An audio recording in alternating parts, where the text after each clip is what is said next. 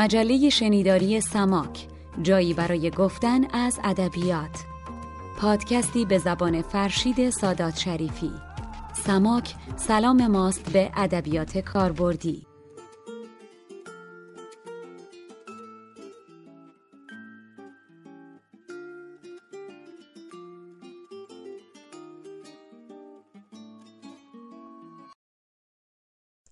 سلام دوستان. هدا ناسه هستم و این بار من به جای فرشید با شما شنونده های عزیز مجله شنیداری سماک سخن میگم تا سرماخوردگی و صدای گرفته فرشید سبب تأخیر در انتشار این شماره یعنی شماره سیوم نشه. اگه جدول اعلام برنامه این شماره رو دیده باشید عنوان این قسمت هست ادبیات و فراغت و در توضیحش اومده به مناسبت آغاز شبهای قصه جوی زمستان. به همین علت در ادامه هم با چهار معنای نهفته در پس واجه های فراغ و فراغت آشنا میشیم و هم از یک متن خوندنی مربوط به همون دسته میشنویم. به بیان روشنتر این چهار متن هم چهار پیشنهاد سماک به ما که در شبهای زمستون چیا بخونیم و هم دعوتی که به نقش اون معنای خاص و نهفته در هر یک از این آثار فکر کنیم. در ادامه با شما خواهم بود. موهاشان این طرف و آن طرف شانه پریشان و آشفته در رفت آمد بود. میرقصیدند برهنه برهنه بودند. رقصشان شتاب گرفت. یک حلقه بودند دور خود روی خاک میچرخیدند. زنها ایستادند دستهاشان را به علامت پایان رقص بالا بردند. بوی دریا می آمد از زیر بغلهاشان. بخش اول طیف معنایی گروش اتمام یکی از معناهای فراغ و فراغته که توی اموری مثل فراغت از تحصیل یا پایان بارداری به ذهن و زبانمون میاد. اما همین که به سمت ادبیات فراغت یا اوقات فراغت میریم از ذهن و کاربردهامون بیرون میره. توی این پادکست این معنی اولین طیف معنایی قرار گرفته تا این قیاب رو جبران کنه و ما رو دعوت کنه این معنی رو جدیتر بگیریم. پیشنهاد سماک برای این نمونه ناتنی نوشته مهدی خلجیه.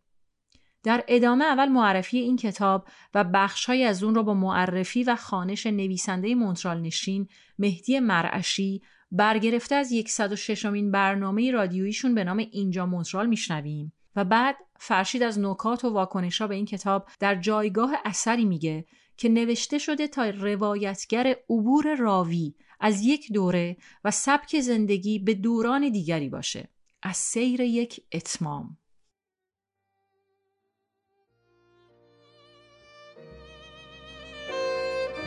ناتنی رومانی هست که به سراغ بخشی از جامعه میره که در حاله ای از تقدس پنهان شده و انسانیت طبیعی انسان هم طبعا در این حاله گم شده و فراموش شده است. فعاد شخصیت اصلی رمان در شهر قوم زندگی می‌کنه. شهری که همواره از طرف حاکمان ناگزیر بوده پسوند مقدس رو هم یدک بکشه. او به کتاب های ممنوعه علاقه داره دوست داره با زندگی از نگاه خودش آشنا بشه فعاد اما با خروج از این شهر مذهبی تن رو کشف می‌کنه و به نیاز تن پاسخ میده. امری که مثل خیلی از چیزهای دیگه در اجتماع سنت زده ی حوزه علمیه نامقدس و حرام به شمار میاد. این تقابل ها اما شخصیت اصلی رمان رو به مهاجرت وامی داره. انگار گریز از این شهر که نیاز طبیعی دل و جان رو حرام میشماره یگان راه بر سر راه فعاد هست. او باید دل بکنه از عشقهایی که در وطن داشته و در عوض سرگردان خیابانهای قربت بشه. و اما مهدی خلجی نویسنده این رمان روزنامه نگار نویسنده مترجم و تحلیلگر سیاسی است. او در شهر قوم در خانواده روحانی به دنیا آمده در نوجوانی در رشته علوم انسانی تحصیل کرده و پس از چهارده سال تحصیل در قوم و اتمام درس خارج فقه به دانشگاه تربیت مدرس رفته و به تحصیل فلسفه پرداخته و بعد در سال 1379 برای تحصیل در رشته الهیات راهی دانشگاه سوربن شده و اکنون به عنوان پژوهشگر ارشد در مؤسسه واشنگتن برای سیاست خاور نزدیک در آمریکا کار می‌کنه. از مهدی خلجی کتاب های سیاست آخر و زمانی، تحلیل تاریخی و سیاسی، آخرین مرجع درباره آیت الله سیستانی و نظم نوین روحانیت در ایران منتشر شده. او همچنین کتاب نقد عقل اسلامی نوشته محمد ارکون رو به فارسی ترجمه و منتشر کرده. رمان ناتنی تنها اثر داستانی او هست. این رمان در سال 1383 برای اولین بار در نشر گردون به چاپ رسیده و در سال 1390 توسط نشر مردمک تجدید چاپ شده و از طریق سایت چندس مدیا در دسترس علاقمندان قرار می‌گیره.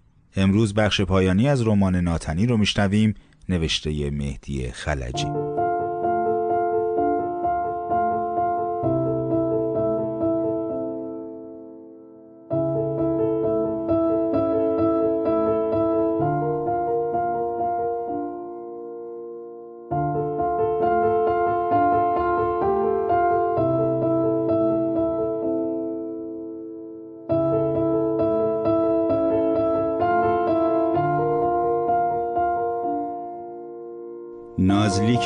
می‌رفت سکوت معنای تنهایی می‌گرفت. جهان در تنگنای من خلاصه می‌شد. فشرده شدم. بیرون نمی‌رفتم. در قیاب زهرا همه اشیا کلمه شده بودند. کوچه و خیابان سطر و صفحه بود. یک چیزی اندوه مرا از ترمینال جنوب تا میدان تجریش می‌کشید و چقدر این خیابان ولی عصر دراز بود. تمام این راه ها یا با خود زهرا یا با فکرش طی شده بود. طی می شد زهرا یک جوری خودش را روی تن شهر منبسط کرده بود. رنگ روشن پوستش را روی ماتی دیوارها می دیدم به چهار راه امیر اکرم که می رسیدم دستم با آهنگ نبزم می رقصید.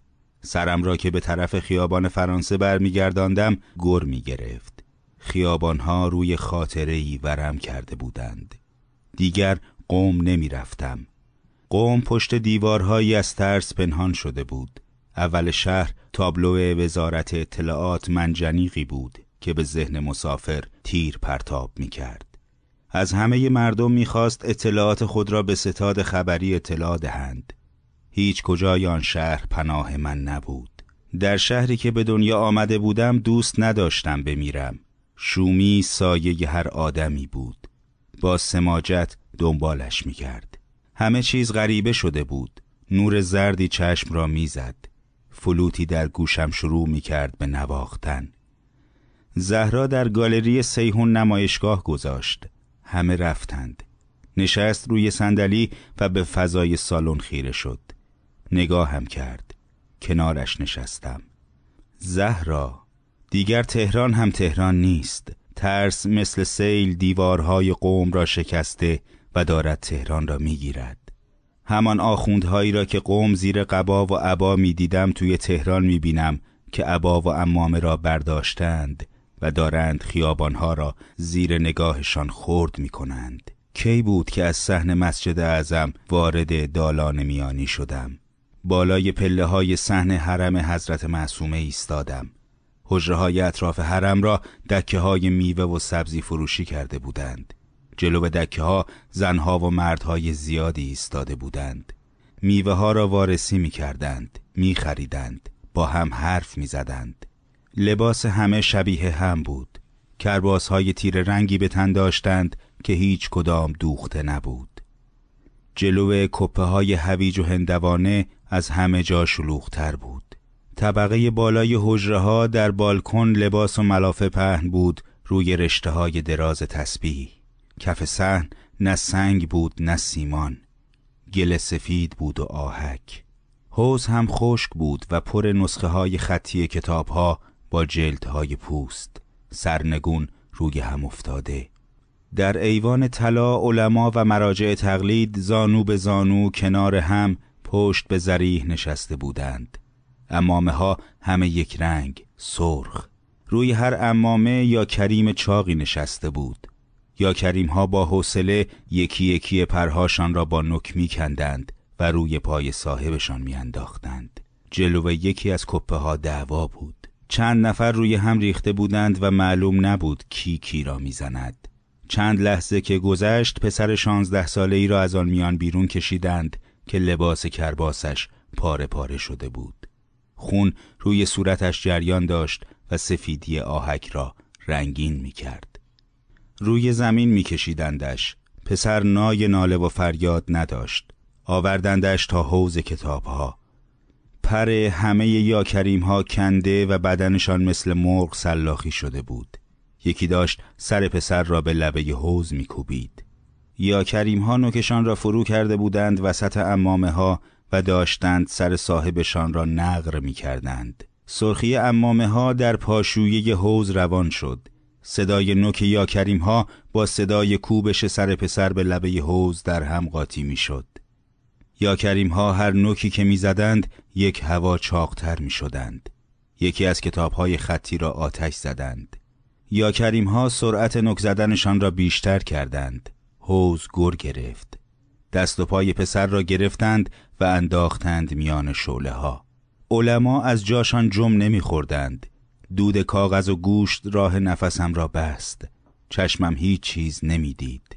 دلم جاکن می‌شد. از دالان میانی برگشتم به صحن مسجد اعظم. رفتم وسط صحن تا از آبخوری مسی آب بخورم. پیرمردی تنها تکیه داده به آبخوری و سرش را در زانوهاش برده بود. زیر لب چیزی می گفت. آب ریختم توی پیاله‌ای که وسطش مچ باز دست حضرت ابوالفضل کاشته بود. سرش را برگرداند. جوان برات از خاج شمس الدین محمد حافظ شیرازی می‌خوانم. سرش را میچرخاند. اگر این ترانه هایی که نگفت سر مستان بشنید آسمانم که طبیعت است آنجا به صدای کور زهدان نشکست آنجا حیران نگاهش می کردم سرش را گذاشت روی پاهام دستم را روی گونهش کشیدم. این تنها فضای امنی بود شاید که زهرا می توانست پیدا کند. باغر گفته بود میآید تهران. گفته بود خسته است. کسی جرأت ندارد با او حرف بزند. همه از او پرهیز می کنند می گفت این خیلی دردناک است که آدم لوازم و تحریری داشته باشد اما نتواند بنویسد. آن آخوند ریش ستاری لباد پوش می گفت باید مواظب رفتارم باشم. با دندانهاش نگاهم می کرد دندانهای طلاییش زیر درخشش آفتاب مثل گنبد براق بود نور تندی پلکم را خراشید نازلی پنجره اتاق خوابم را باز کرد هر کاریش می کردم شب روی تخت بخوابد و من روی کاناپه قبول نمی کرد. بالش و ملافش را از روی کاناپه برداشت و توی کمد گذاشت. لباس پوشید. آمد رو به روم. دستم را گرفت. در چشمهام نگاه کرد. مهربانی پاشید. گونه هام را بوسید. شب زودتر می آیم. چند روزی هم سر کار نمی روم. همینطور که روی تخت دراز کشیده بودم بغلش کردم.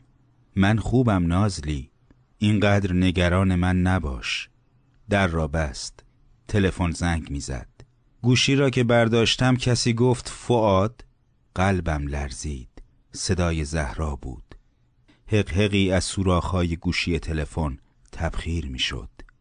زل زدم به پوست برگشته سطح میز چوبی مطالعه. زهرا صدا در گلوی گوشی مچاله می‌شد. فعاد خودت هستی فعاد من منیژم. سرم روی تنم آویزان شد. همیشه زهرا با من از تو حرف می‌زد. زهرا از خانوادهش فقط با منیژه ارتباط داشت. صدای گریه آرامش دست هام را خیس می کرد. می‌خواهم ببینمت. تو تنها چیزی هستی که از زهرا مانده. نمی‌دانم شما کجا هستید؟ تهران. نازلی غروب آمد. چند کتابی را که از روی کاتالوگ برای سفارش دادن علامت زده بودم خریده بود. روی میز گذاشت. باز هم که توی فکری فعاد یک کمی به خودت رحم کن. مادرم همهش نگران توست.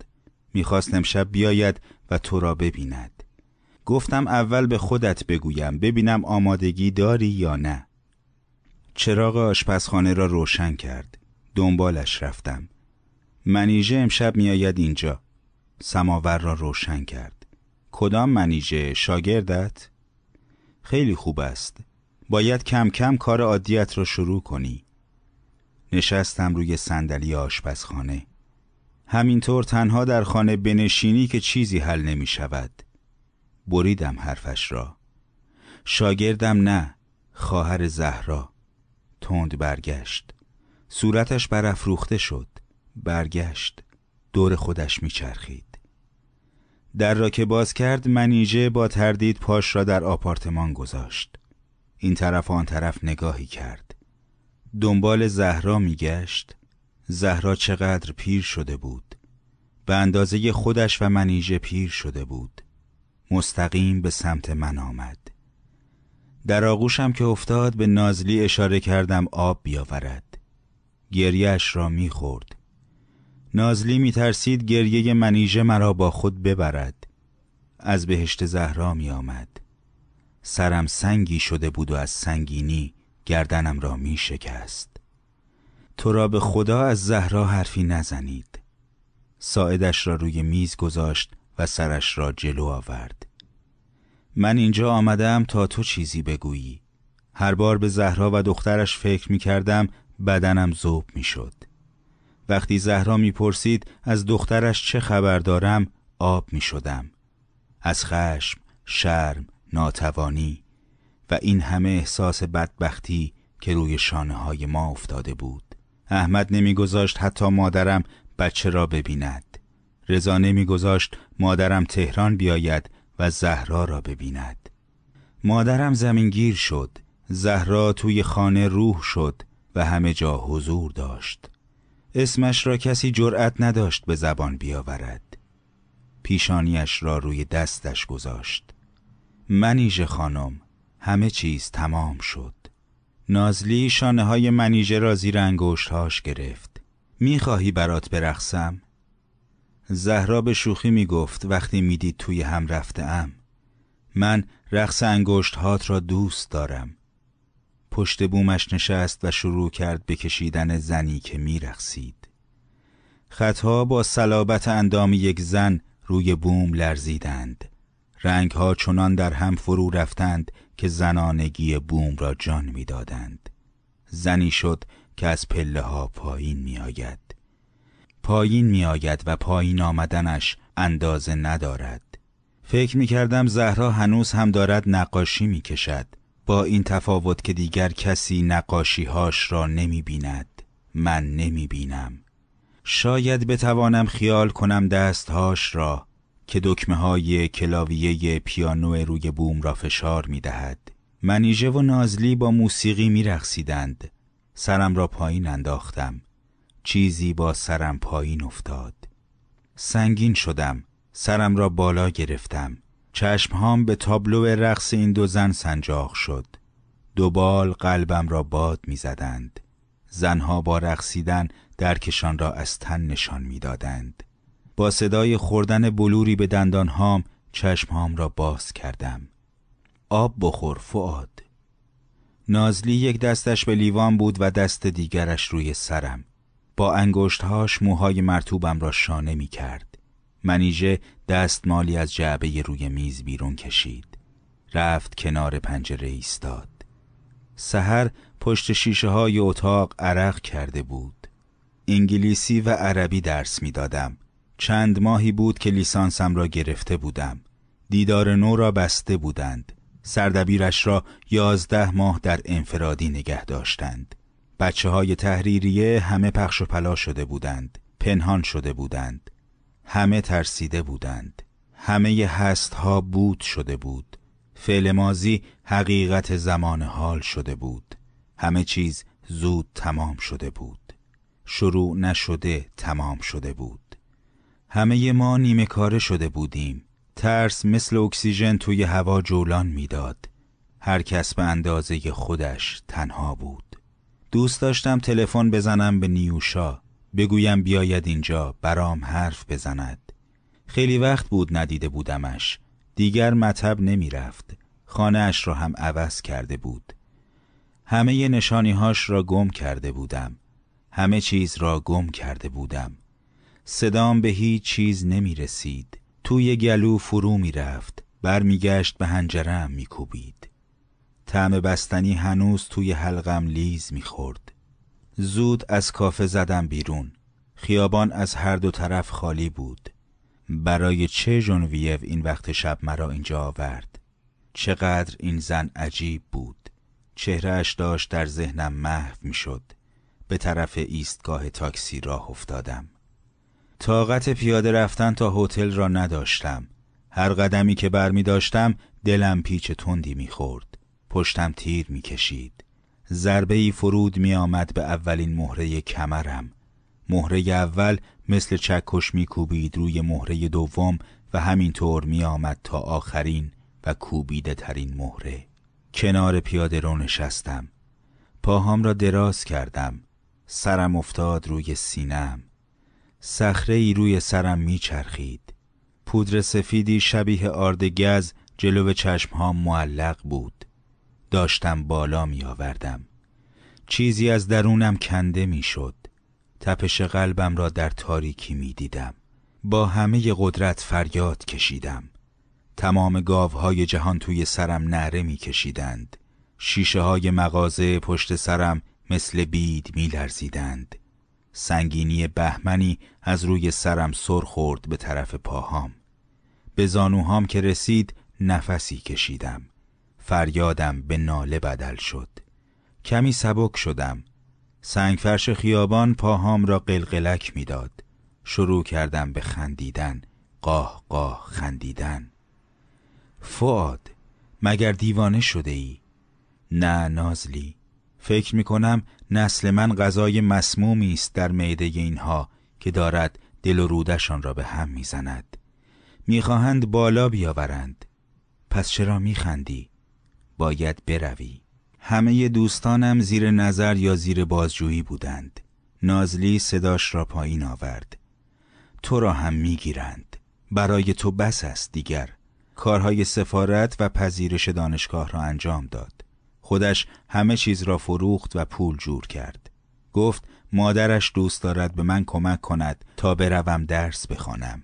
در مهرآباد فقط نازلی بود و مادام هلنا. مادام هلنا دورتر ایستاد تا تابش نمناک چشمهاش را از من دریغ کند. نازلی دستهای مرا محکم گرفت. عمر آدم خیلی کوتاه است نازلی. نسبت به چی؟ وقتی برای آخرین بار بوسیدمش گونه هاش تکه ای از تمام وطنی بود که برام باقی ماند. به راننده گفتم برود هتل. ساعت شش صبح بود. کریستیانا هنوز خواب بود. لبهاش را بوسیدم. لبهاش گل انداخته بود. آرام کنارش دراز کشیدم. دستش را از روی شکمش برداشتم و دست خودم را گذاشتم. صدای اوغ زدن می آمد پلکم پرید. در دستشویی را با دلشوره باز کردم. سرش را در کاسه دستشویی فرو کرده بود. دستش را بلند کرد. چیزی نیست نگران نباش. موبایل زنگ زد. از بیمارستان بود. پاتریسیا زاییده بود. یک دختر. به پرستار گفتم تا یک ساعت دیگر میاییم کریستیانا صورت خیسش را توی حوله برد. خندید. بالون شیطنتی از روی لبهاش بالا می‌رفت.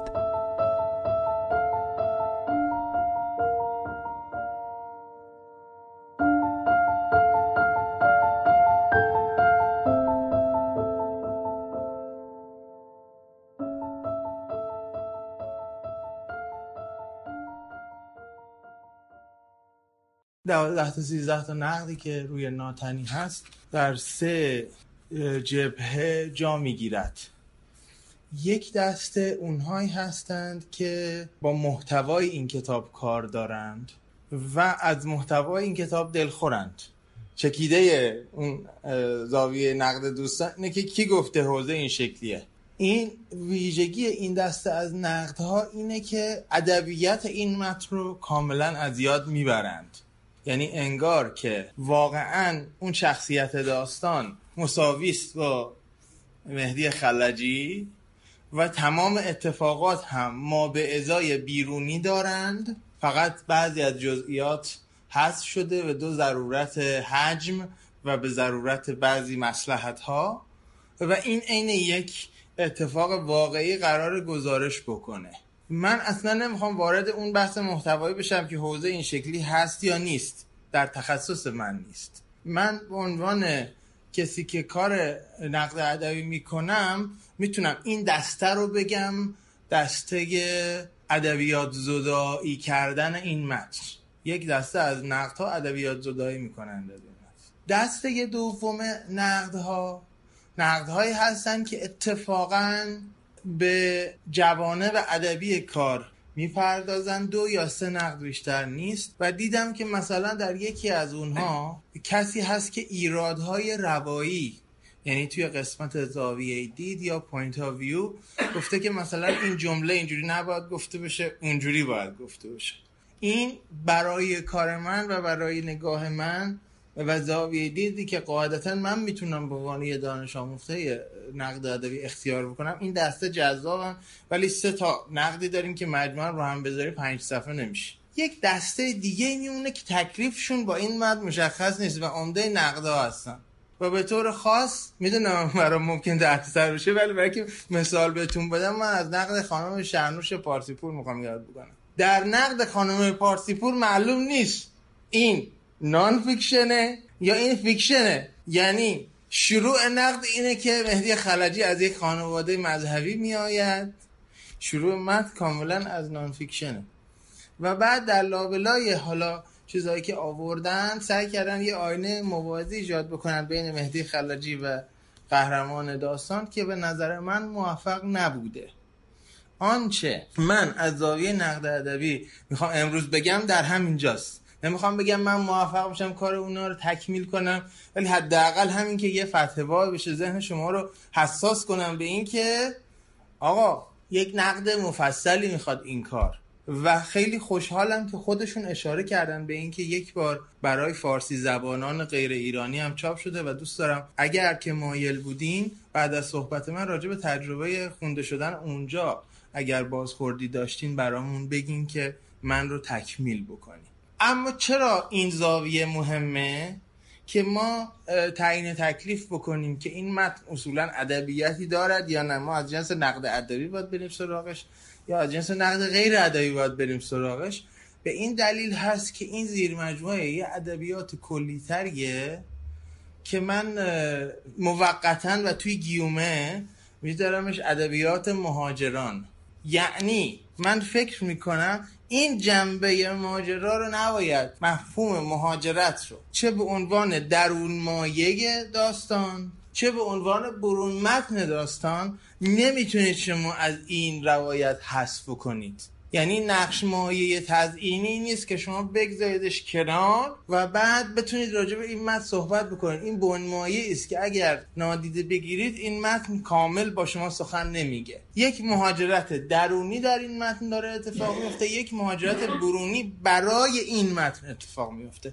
من این دولایه رو می‌خوام سعی کنم فتح بابی بکنم. شاید دوستان منتقد ما به این جنبه ماجرا هم بپرده یک آقای خلجی در زمانی قالب داستان رو انتخاب کرده برای نوشتن این اثر که داستان موثرترین رسانه روزگار ماست. این رو میشه به هزار یک دلیل اثبات کرد اگر لازم باشه ولی انقدر من به این باور دارم که فکر می‌کنم مولانا هم اگر الان بود به جای اینکه مثنوی رو به صورت شعر بگه احتمالا شش تا رمان به هم پیوسته ممکن بود بنویسه. یعنی ژانر ژانر fiction ه. ژانر fiction ذاتش در چیه؟ ذاتش نشون دادن تضاد نهفته در موقعیت هاست. چرا هیچ کس به این اشاره نمی‌کنه؟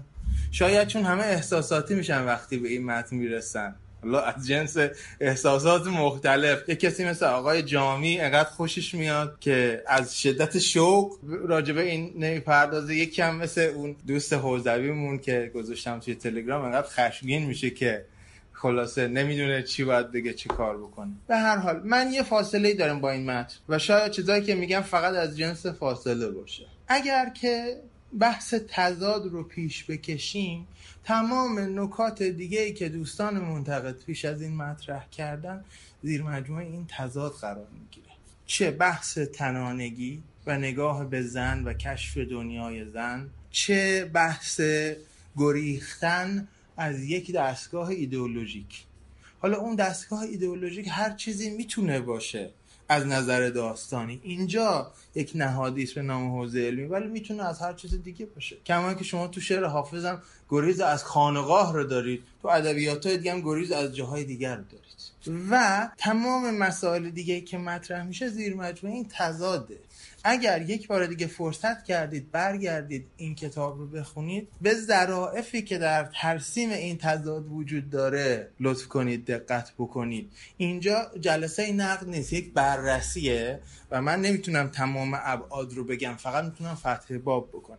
مسئله دیگه که وجود داره اتفاقی که برای این کتاب افتاده یعنی جنبه دوم مهاجرت. اینکه وقتی کتابی در وطن زبانی و فرهنگی خودش اجازه انتشار نداره. میشه مثل فیلم توران خانم که ما دو ساعت پیش اینجا نشونش دادیم. هیچ فرقی نمی‌کنه. اونم در وطن زبانی و فرهنگی خودش اون فیلم اون روایت هم اجازه انتشار نداشته. وقتی نداره یه اتفاقای براش میفته وقتی از خونش میاد بیرون یه اتفاقای براش میفته نکته ای که هست اینه که به نظر من روزی اگه قرار باشه تاریخ ادبیات ایرانیانی که خارج از ایران قلم زدن نوشته بشه این کتاب در کنار کتاب های فریدون هویدا. جز آثاری هستند که مهاجران نوشتند و ارزش ادبی دارند.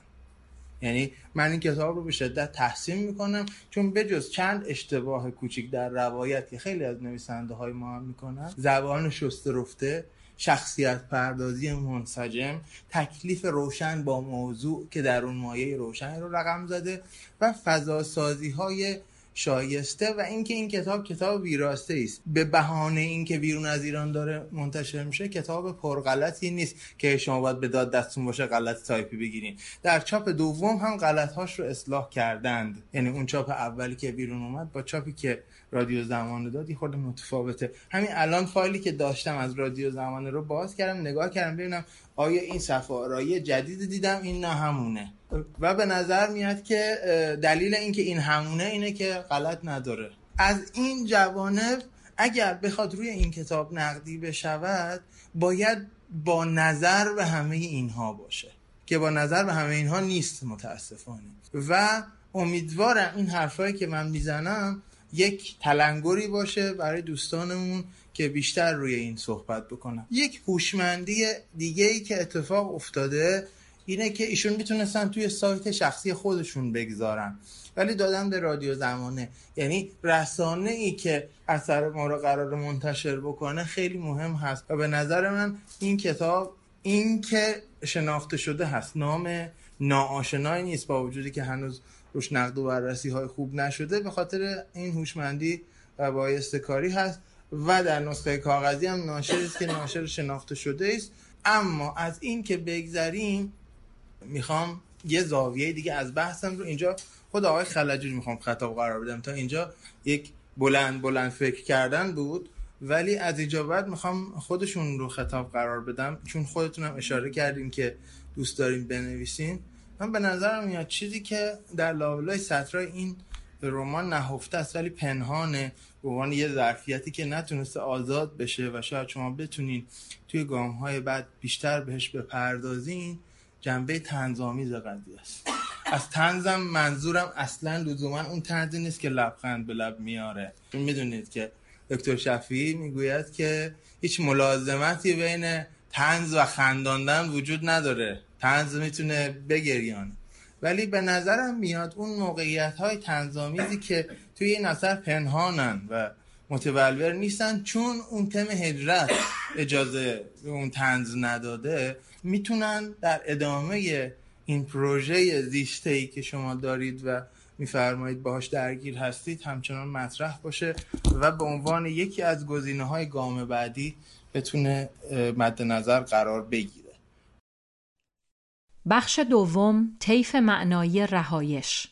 توی این بخش فراغ و فراغت به معناهایی مثل خلاص و رهایی و نجات برمیگرده. نمونه پیشنهادی سماک توی این بخش مجموعه داستانهایی به هم پیوسته مامان و معنای زندگی به قلم اروین یالوم روانشناس بزرگ وجودگراست. برای آشنایی بیشتر با این کتاب خانش بخش اول داستان اولش رو میشنویم که برگرفته از مجموعه صوتی کتابخان هست و به دنبالش فرشید برامون میگه که این مجموعه به هم پیوسته چه نگرشی داره و توش از چه جنس رها شدن و فراغتی رو میشه سراغ گرفت.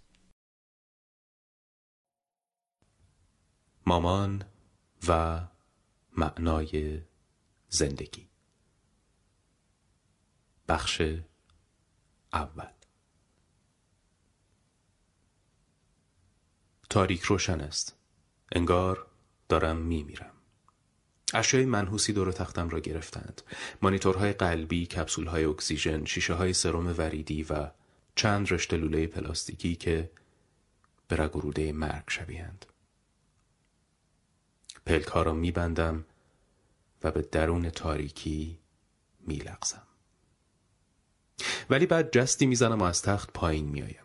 از اتاق بیمارستان بیرون می‌زنم و به طرف نور به طرف پارک سرگرمی های گلن اکو که روشن و آفتابیست می‌روم. جایی که دهه ها قبل یک شنبه های تابستان را در آن میگذراندم. موسیقی پر سر و صدایی میشنوم. عطر نمناک و شیرین ذرت بوداده و سیب قندی ها را به درون می‌دهم و یک راست به جلو می‌روم. نه جلوی شیرنی پفکی های پولاربیر معطل می نه جلوی کشتی قلتان و نه جلوی چرخ و فلک. صاف می‌روم تا در صف بلیت خانه وحشت بیستم. پول بلیتم را می‌پردازم و صبر می‌کنم تا عرابه بعدی دور بزند و با صدای چکا چکی روبرویم بیستد. وارد عرابه می‌شوم. میله محافظ را پایین میآورم و بعد از مطمئن شدن از جایم نگاه دیگری به دور برم میاندازم. میبینمش که در میان گروه کوچک تماشاچی ها ایستاده است. هر دو دستم را تکان می‌دهم و طوری فریاد می‌زنم که همه بشنوند. مامان مامان درست همان وقت عرابه به جلو حرکت می کند و به دری می خورد که باز می شود و دهانه تاریک دالانی را آشکار می کند. تا آنجا که می توانم به عقب خم می و قبل از آنکه در تاریکی فرو بروم دوباره فریاد می زنم مامان به نظرت چطور بودم؟ مامان به نظرت چطور بودم؟ حتی بعد از اینکه سرم را از روی بالش برداشتم و سعی کردم رویا را از ذهنم برانم کلمات در گلویم بودند. به نظرت چطور بودم مامان؟ مامان به نظرت چطور بودم؟ ولی مامان دو متر زیر زمین است. ده سالی می شود که مثل سنگ سرد شده و در تابوت ساده از چوب کاج در گورستان آناکاستیا در حومه واشنگتن دی سی خوابیده است. چی از او باقی مانده؟ گمانم فقط استخوانهایش. بدون شک باکتری ها ذره گوشت باقی نگذاشتند. شاید چند رشته موی سفید هم مانده باشد. شاید هم چند لایه قضروف براق چسبیده به انتهای استخوانهای بلند مثل استخوان ران و درشنی بله و حلقش حلقه ملیله نازکی که پدرم کمی بعد از رسیدن به نیویورک از خیابان هستر برایش خریده بود. حلقش باید جایی میان استخوانها جا خوش کرده باشد. بله خیلی گذشته است. ده سال. همه چیز فاسد شده و از میان رفته است. چیزی جز مو، قضروف، استخوانها و یک حلقه نقره‌ای ازدواج باقی نمانده است. با این حال تصویرش همچنان به خاطره و رویاهای من رخ نمی کند چرا در رویا برای مامان دست تکان می دهم؟ سالهاست که این کار را ترک کردم. چند سال می شود شاید چند دهه. شاید از همان بعد از ظهر پنجاه و چند سال پیش که هشت ساله بودم و او مرا به سینما سیلوان در همسایگی مغازه پدرم برد. با اینکه سندلی های خالی زیادی آنجا بود او خودش را روی صندلی کناری یکی از پسرهای کل شق محله که از من بزرگتر بود انداخت.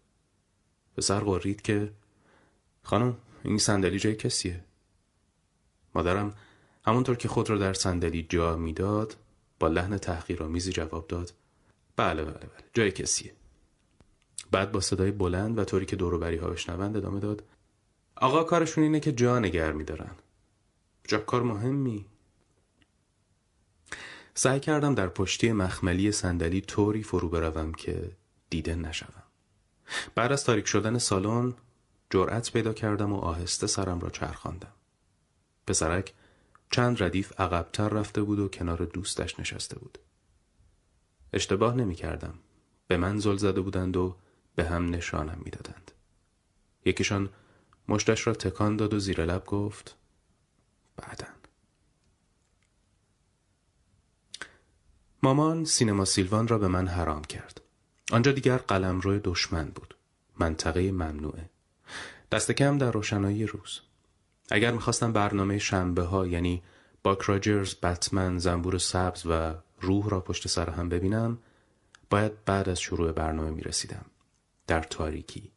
صندلیم را ته سالن و تا جایی که ممکن بود نزدیک به در خروج استراری انتخاب می کردم و همانجا می نشستم. تازه باید یادم می بود که قبل از روشن شدن دوباره چراغها سالن را ترک کنم. در محله ما هیچ چیز مهمتر از اجتناب از بلای بزرگی نبود که به آن کتک خورده شدن می گفتند. تصور مشت خوردن سخت نیست. یک ضربه به چانه و تمام. اینکه حلت بدهند پرتت کنند لگرت بزنند زخمیت کنند هم همینطور اما اینکه کتک خورده بشوی نه. دیگر تمامی نداشت. چیزی ازت باقی نمیماند. لقب کتک خورده با تو میماند و تو برای همیشه از بازی بیرون میماندی. و دستکان دادن برای مادر. چرا حالا که سالهای سال در خصومتی مداوم با او زندگی کرده ام باید برایش دست تکان بدهم؟ او خودبین من کننده مداخل جو بدگمان کینه‌ای به شدت یک دنده و فوق العاده کم اطلاع بود. البته باهوش. حتی من هم می توانستم این را بفهمم. یک لحظه را هم به یاد نمی آورم که با او احساس صمیمیت کرده باشم. حتی یک بار هم نشد که به او افتخار کنم یا فکر کنم از اینکه مادرم است خوشحالم. با زبان گزندش درباره هر کس مگر پدر و خواهرم حرف بدخواهانه در چنته داشت من امه هنا را خیلی دوست داشتم ملاحتش، محبت بیپایانش، هاتداگ های بریان و تارس های میوه بینظیرش را دوست داشتم. هنا را یک شنبه ها بیشتر از روزهای دیگر دوست داشتم. چون رستورانش را که نزدیک محوطه نیروی دریایی واشنگتن بود تعطیل می کرد و آن وقت بازی های مجانی در دستگاه ساچم پران میگذاشت و اجازه می‌داد ساعتها بازی کنم.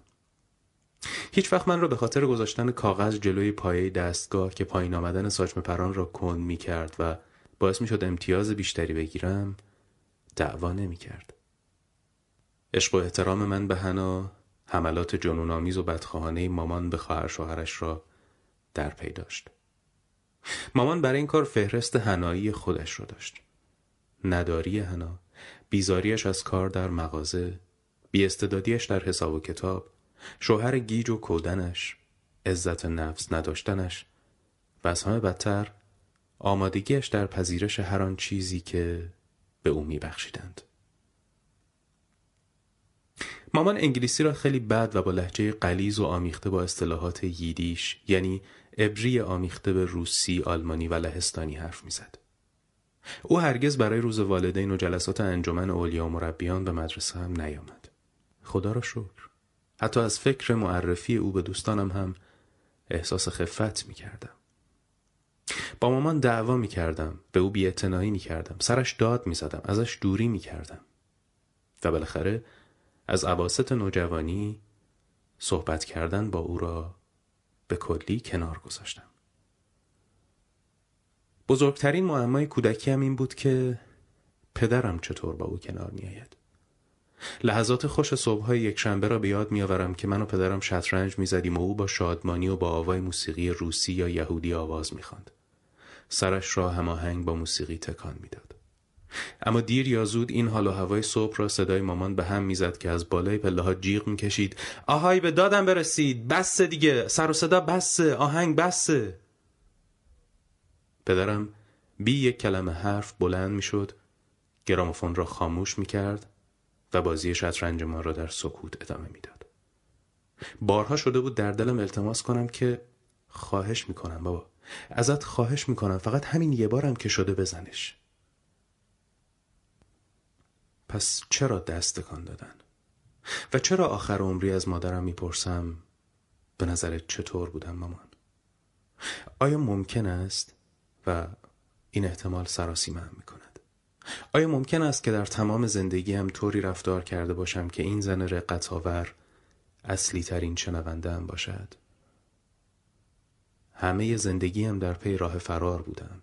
در پی دوری از گذشتم از اشتتل، کابین درجه سه کشتی، تالیس، سرودخانی، پارچه گاواردین سیاه و آن مغازه خاربار فروشی. در همه زندگیم به دنبال رهایی و ترقی بودم. آیا ممکن است نه از گذشته گریخته باشم و نه از مادرم؟ چقدر به دوستانم که مادرانی دوست داشتنی مهربان و حمایت کننده داشتند رشک می بردم. چقدر برایم عجیب بود که آنها به مادرانشان وابسته نبودند. نه دائم بهشان تلفن می‌زدند نه به ملاقاتشان می‌رفتند نه خوابشان را می‌دیدند و نه حتی بهشان فکر می‌کردند ولی من در طول روز بارها مجبور بودم فکر مادرم را از ذهنم برانم حتی امروز که ده سال از مرگش میگذرد اغلب پیش میآید که بی اختیار به سمت تلفن می‌روم تا با او تماس بگیرم. همه اینها به لحاظ منطقی برایم قابل درک است.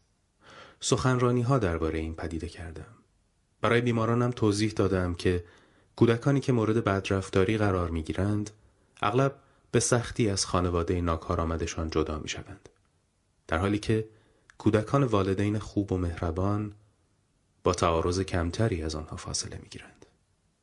اصلا مگر یکی از وظایف والدین قادر ساختن کودک به ترک خانه نیست؟ این را خودم می‌فهمم ولی نمیپسندم خوش ندارم مادرم هر روز به دیدنم بیاید از اینکه از های ذهنم به درون رخنه کند و هرگز نتوانم ریشش را بزنم بیزارم به صندلی مستعملش در خانه خلوت واشنگتن دی سی فکر می کنم که تقریبا راه ورود به آپارتمان را بسته بود و روی میز کناریش دست کم یک نسخه و گاهی بیشتر از تک تک کتاب هایی که نوشته بودم را تلمبار می کرد. توده شامل بیش از یک دوجین کتاب و دو دوجین دیگر از ترجمه همان کتاب ها به زبان های دیگر. توده ای که همیشه در خطر سقوط بود. اغلب مجسم می کردم که فقط یک نیمچه زمین لرزه کافی است که تا او را تا بینی زیر کتاب های تنها پسرش مدفون کند. هر وقت به ملاقاتش می‌رفتم او را همانجا روی همان صندلی در حالی می‌دیدم که دو یا سه کتابم روی دامنش بود وزنشان می‌کرد میبویدشان نوازششان می‌کرد و خلاصه هر کاری می‌کرد جز خواندنشان تنها آموزشی که دیده بود کلاس های اعطای تابعیت بود تا بتواند شهروند ایالات متحده شود. من یک نویسندم و مامان حتی خواندن هم نمی‌داند. با وجود این برای معنی بخشیدن به تمام کارهایی که در زندگی کرده ام به او رجوع می کنم. انتظار دارم چطور مرا بسنجد. از روی بو یا قطر کتابهایم. بر اساس طراحی روی جلد و جنس و نرمی آنها او از همه تحقیقات پرمشقتم خیزش الهامات در ذهنم جستجوی باریک بینانم برای افکار صحیح و از جملات زیبایی که می نوشتم هرگز چیزی نمی‌دانست. معنی زندگی معنای زندگیم همه کتاب های تلمبار شده روی میز مامان که هر لحظه در خطر سقوط بود حاوی پاسخ های پرمدعایی به همین پرسش هاست نوشتم ما موجوداتی در جستجوی معنا هستیم که باید با دردسر پرتاب شدن به درون دنیایی که خودش ذاتن بی معناست کنار بیاییم. و بعد توضیح دادم که برای پرهیز از پوچگرایی باید وظیفه مضاعف را تقبل کنیم. ابتدا طرحی چنان بزرگ برای معنای زندگی ابداع کنیم که پشتوانه زندگی باشد. بعد اما تدبیری بیاندیشیم تا عمل ابداعمان را فراموش کنیم و خودمان را متقاعد کنیم که ما معنای زندگی را ابداع نکرده ایم بلکه کشفش کرده ایم به عبارتی این معنا وجودی مستقل دارد گرچه وانمود می کنم راه حل هر فرد را بدون قضاوت میپذیرم اما در نهان راه حل ها را در سه گروه برونزی، نقره‌ای و طلایی طبقه بندی می کنم. بعضی افراد سراسر زندگی را جنگی کینخواهانه می بینند که باید در آن پیروز شد. گروهی غرق در ناامیدی تنها رؤیای صلح رهایی و آزادی از رنج را در سرشان میپرورانند برخی زندگیشان را فدای موفقیت، ثروت، قدرت یا حقیقت می کنند. برخی دیگر در پی تعالی خیشند و در علتی یا موجودی دیگر مثلا معشوق یا ذات الهی قوتور می شوند. و دیگرانی هم هستند که معنای زندگی را در خدمت به دیگران در خودشکوفایی یا در آفرینش می بینند. نیچه گفته است ما نیازمند هنریم تا حقیقت هلاکمان نکند. با این حال من آفرینش را برترین مسیر می دانم و همه زندگیم، همه تجربیاتم، همه تصوراتم را به سوی کومه ای درونی و پرجوش و خروش معطوف کردم و تلاش می کنم هر چندگاه یک بار به این توده مرکب شکل بدهم و چیزی نو و زیبا بیافرینم. ولی رویای من چیز دیگری می‌گوید اثبات می کند که زندگیم را وقف هدفی کاملا متفاوت کردم و آن کسب رضایت مادر درگذشتم ادعای این رویا قدرتمند است قویتر از آن است که نادیده انگاشته شود و آزارنده تر از آن که فراموش شود ولی من یاد گرفتم که رویاها نه تفحص ناپذیرند و نه تغییر ناپذیر بیشتر عمرم به سرهم کردن و وصل پینه رویاها گذاشته است. یاد گرفتم چطور رویاها را رام کنم. چطور تکه تکه و بعد دوباره سرهمشان کنم. من می‌دانم چطور باید رمز رویا را بیرون کشید. پس همینطور که اجازه می دهم سرم دوباره روی بالش بیفتد گردونه رویا را تا عرابه خانه وحشت به عقب برمیگردانم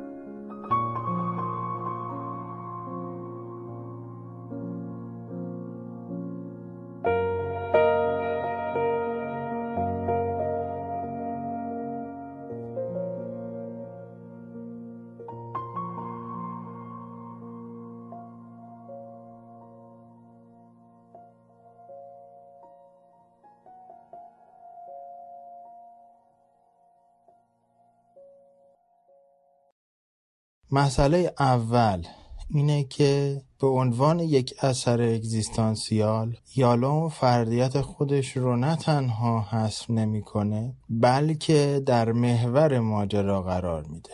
اما این فردیت سبب خودمهوری خودبرتربینی نمیشه. دقیقا ضمن تمام تخصصی که داره و از اشاره کردن بهش عبایی نداره خودش رو در درمان شدن وجودی همراه و همگام و همرده هر انسان دیگری می‌دونه از جمله بیمارانش. و این یک درس بسیار بزرگ برای تمام روانشناسان و روانکاوان هست.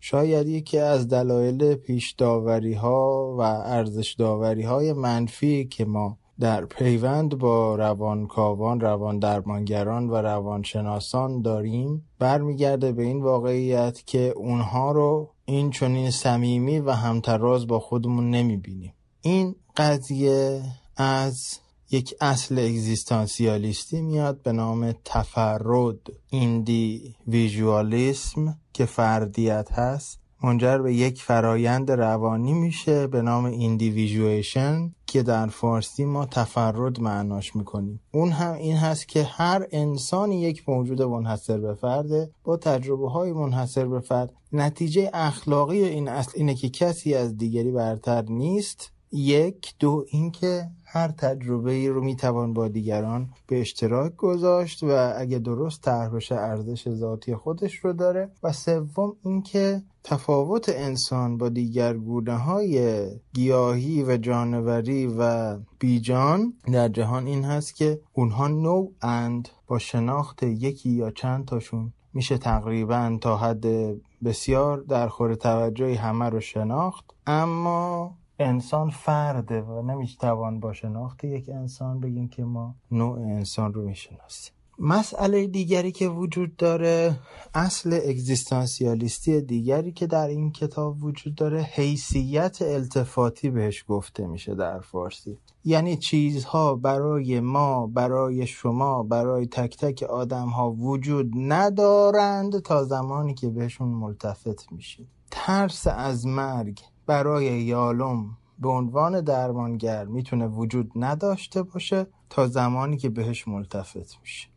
و از این دید نوشتن اولین اصالت خودش رو پیدا می‌کنه. یعنی اینکه به فرد کمک می‌کنه از ذهنش بیاد بیرون و خودش رو در آینه نوشتش مشاهده بکنه و حیثیت التفاتی پیدا بکنه با آنچه که بود. ارزش دوم نوشتن اینه که این تجربه می‌تواند شریک بشود با دیگران و دیگران هم در آینه او یک بخشی از خودشون رو ببینند.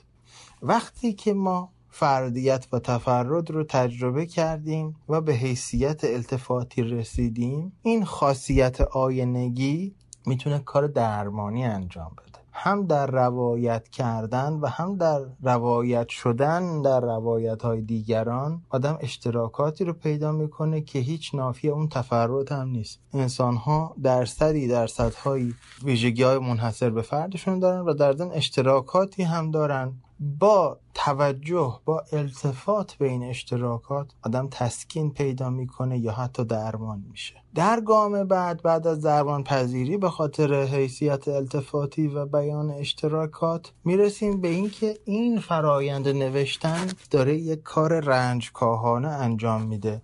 هم از این جنبه که رنج ها رو به ما میشناسونه و هم از این جنبه که رنجکاههایی رو عرضه می‌کنه. یک خاصیت رنجکاهی مضاعف داره. آن چیزی که بتواند رنجکاه باشد یک بخشی از معنادار کردن زندگی هست. کمک می‌کنه که زندگی را ادامه دادن به صرفه باشه. وقتی که این معنادار کردن به مرگ معطوف میشه خواه به یک جنبه دیگر از معنای زندگی هم ارتباط پیدا می‌کنه هدف زندگی. جنبه قبلی ولیو بود اینکه وقتی که رنج کم میشه ولیو یا صرفه یا زیستن افزایش پیدا می‌کنه. اما در این جنبه دیگر در این گام بعد به معنای دیگر معنای زندگی پرداخته میشه. اینکه زندگی هدفمند میشه. الان شما چه بدانید چه ندانید دارید از هدف زیستن خودتون با وجودی که مرگ اجباری در پی هست وارسی می‌کنید و عمیقتر میشه. و بعد از این قضیه رنجکاهی که منجر به صرفه و منجر به هدف یابی برای زندگی میشه جنبه سوم مطرح میشه. اینکه آدم چجوری معنا می‌کنه این رنج ها رو؟ کمک بهش می‌کنه که یک نگاه کلیتر نه لزوما اکتسابی و بلکه شخصی داشته باشه که بهش میگن فلسفه زندگی. و این سوم معنای زندگی هستش. به این معنا نوشتن به اندازه درمان کردن و بلکه بیشتر برای یالوم اصالت داره. بهش کمک می‌کنه که خودش رو بشناسه رنج خودش رو کاهش بده معنای افزوده و ارزش افزوده برای زیستنش تولید بکنه و انتشارش به ما هم کمک بکنه که ما هم در این فرایند سهیم بشیم.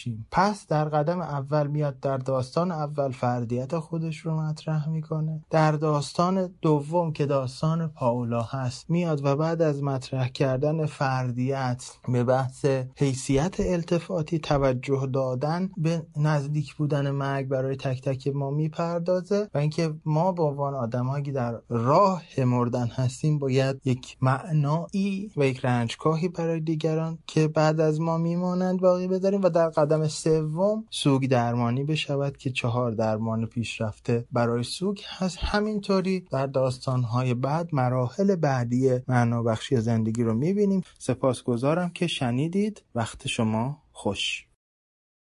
What do you think with that word? I start with love.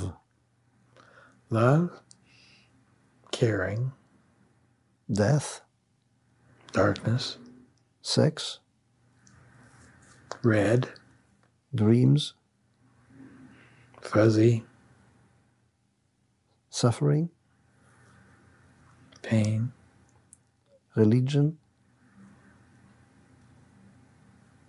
darkness, suicide, impossible, relationship, loving,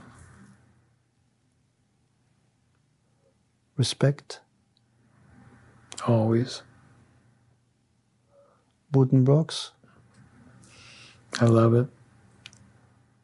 Freud, Genius, Nietzsche, genius, Kierkegaard, genius, Schopenhauer, genius, Yalom, storyteller.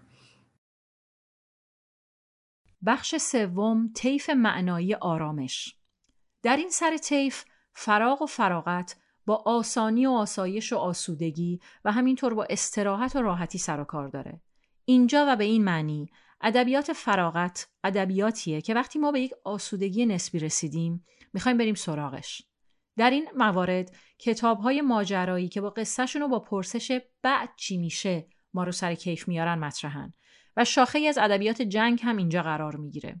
اگه اهل ادبیات جنگ خوندن از نوع خارجیش هستین، این قسمت دقیقا برای شماست. پیشنهاد این بخش رومانیه به اسم آنچه با خود حمل می کردند. نگارش تیم اوبراین نویسنده امریکایی که از جنگ ویتنام نوشته اما اثر خوشخان و سرگرم کنندش اصلا سطحی نیست.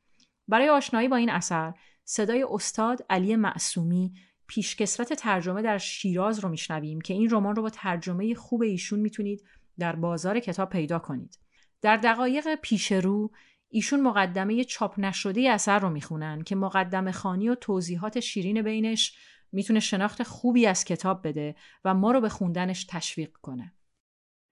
خوش آمدید خوشحالم از زیارتتون این کتاب خب یه سرگذشتی پیدا کرد به خاطر یک جریان و اون که به هر دلیل ناشر مقدمه رو چاپ نکرد.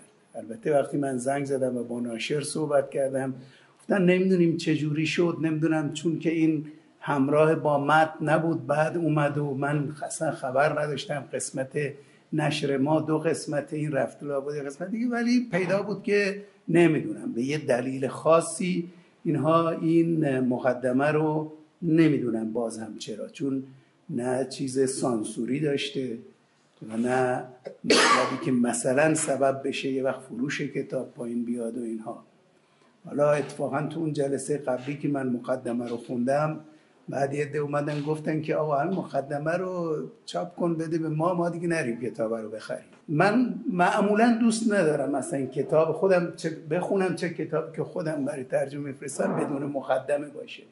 چون که می‌دونید حالا به خصوص اگر کتاب ها خاص باشن باید اول یه سرنخهایی به دست مثلا خواننده بدیم که بدونی با چه نوع اثری سر و کار داره. یعنی انتظار نابجایی نداشته باشه که بعد دوچاره به اصطلاح سرخوردگی بشه فرزن از خوندن داستان. حالا به هر دلیل این مقدمه چاپ نشد.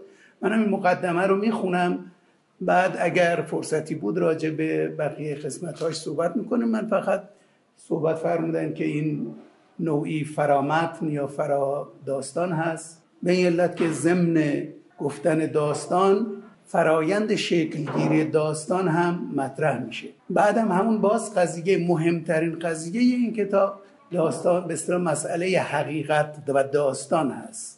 که داستان حقیقی چیست؟ آیا داستان تا چه حد می‌تواند حقیقی باشد؟ باید حقیقی باشد. نباید اصلا داستان حقیقی چیه؟ خود شیوهی که این کتاب مطرحه و در ارتباط با واقعیت های بیرونی هن این که اینها یه عده‌ای بودن رفتن در جنگ ویتنام و ما نمی‌دونیم آیا واقعا رفتن یا نرفتن که یکیشون خود نویسنده هست. خود همین اصلا این ابهام میان داستان و حقیقت رو نشون میده. یعنی ما بعد از خوندن کتاب باز هم نمی‌دونیم که تیم اوبراین سربازی بوده است در جنگ ویتنام.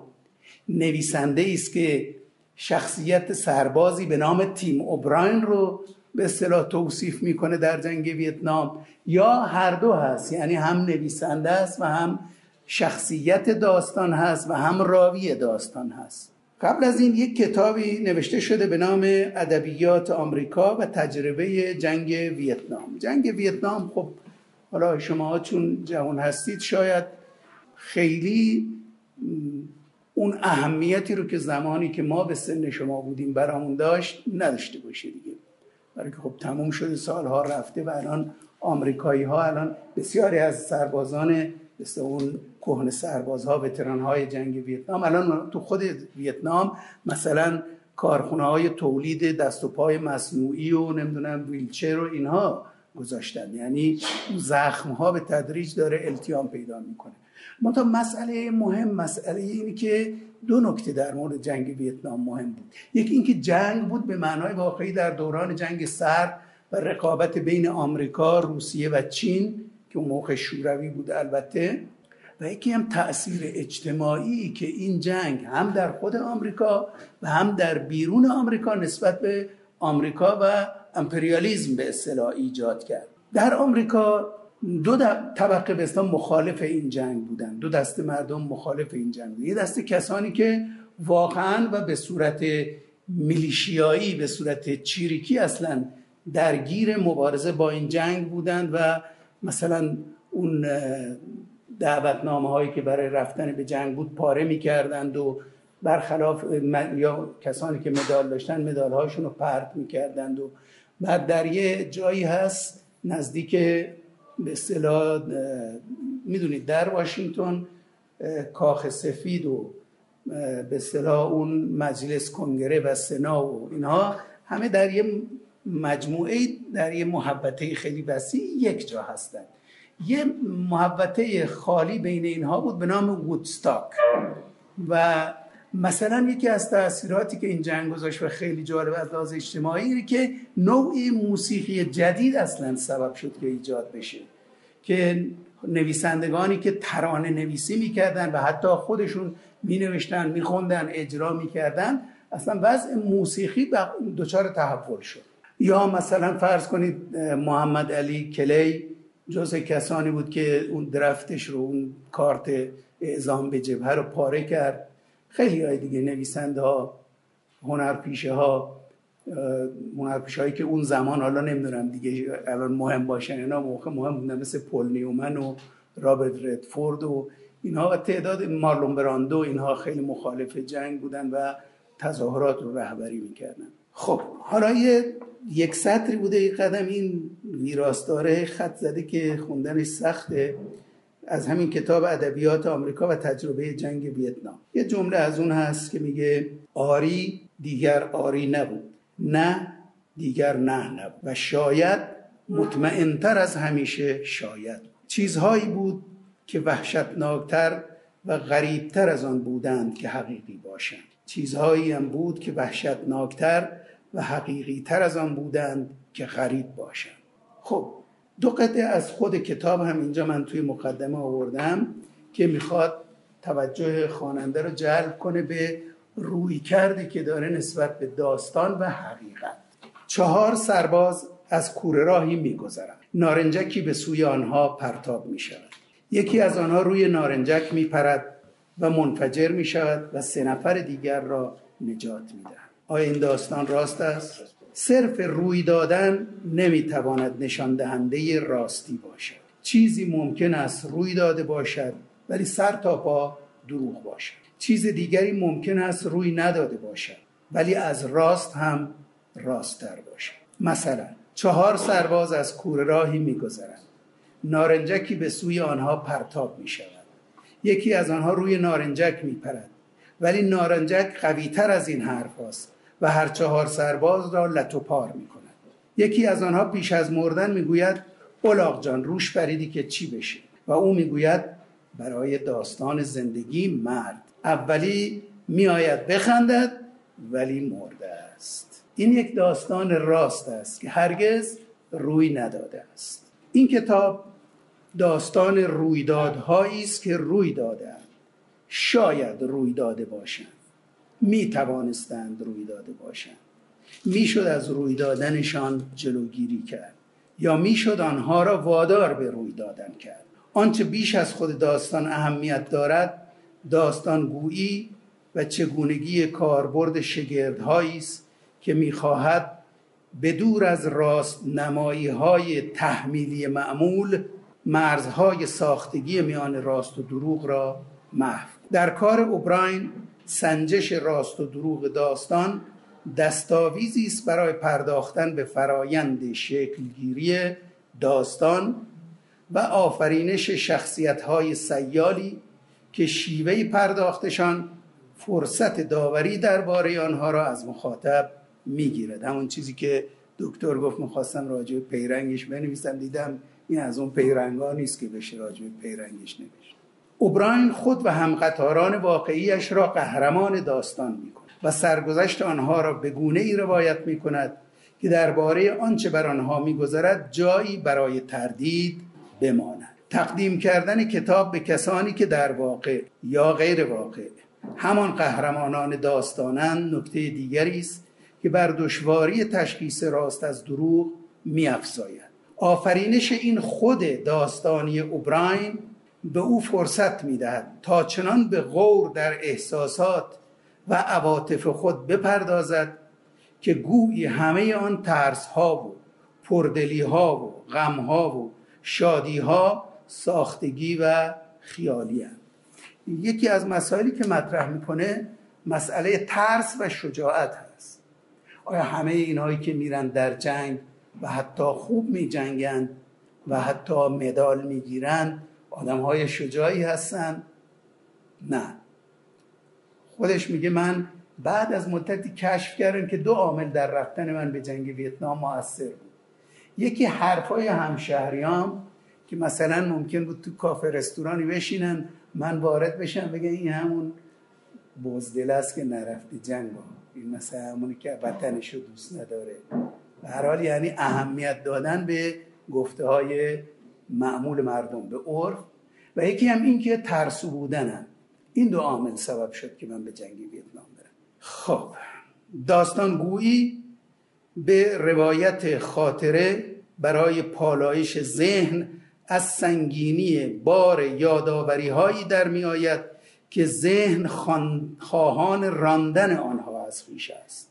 اما از پس آن بر نمی آید رسانه به صورت بخشی از پیام در می آید خب این مسئله رسانه و پیام هم حالا به صورت دیگری مطرح شده. در سال 1973 احتمالا حالا خیلی دقیق نه همین حوالی. مارشال مکلوهان یکی از فیلسوفان کانادایی اون موقع خب تازه دیگه تلویزیون جای خودش رو در جامعه در جامعه جهانی باز می‌کرد. شروع کردن به ساختن سریال شروع کردن به تبلیغ از طریق تلویزیون و نقش تلویزیون رو خیلی عمده می‌کردن. بعد مسئله خب در زمان جنگ سرد ما یه دشواری هم داشتیم و اون به میون کشیدن ادبیاتی بود به نام ادبیات متعهد که آیا ادبیات حالا صرف نظر رمان فیلم همه اینها شعر اینها باید پیامی رو به اصطلاح منتقل کنند به مخاطب و اون پیام خب طبعا وقتی که میگیم می‌خواد پیام منتقل کنه باید یه پیام انسانی باشه نه یه پیام غیر انسانی. بعد بحث هنر برای هنر هم در برابر این مطرح شد که ادعی می‌گفتن که آقا همین خود هنر همین فرم همین چیزی که ما ارائه می‌کنیم خود این پیامه. لزوم نداره یه پیام دیگری در درون این پیام باشه. ولی وقتی تلویزیون اومد خب تلویزیون رسانه بود دیگه. رسانه برای انتقال انتقال پیامه. اینجا باز این داستان به صورت نوعی مطرح شد و مکلوهان کتابی نوشت به نام رسانه همان پیام است. و اصلا عنوانش تو انگلیسی خیلی عجیب غریب. می‌دونید که مسج یعنی پیام. حالا شما اگه یه خورده بکشیدش مساج یعنی ماساژ دادن دیگه. و این با این کلمه بازی کرده بود و عنوان کتابش خیلی کتاب شلوغ کرده بود. خب این دیگه خیلی مطرح نبود تا اینکه ژان بودریار به اصطلاح دوباره این مسئله رو البته به صورت دیگری مقابله میان به اصطلاح واقعی بیش واقعی غیر واقعی رو پیش کشید در مقاله‌ای که با عنوان همنماها و همنمودها منتشر کرد. اینجا حالا اشاره ای به همین جریان می‌کنه که آیا همین رمان هم رمان پیامی باید در خودش داشته باشه یا خود رمان همون پیامه؟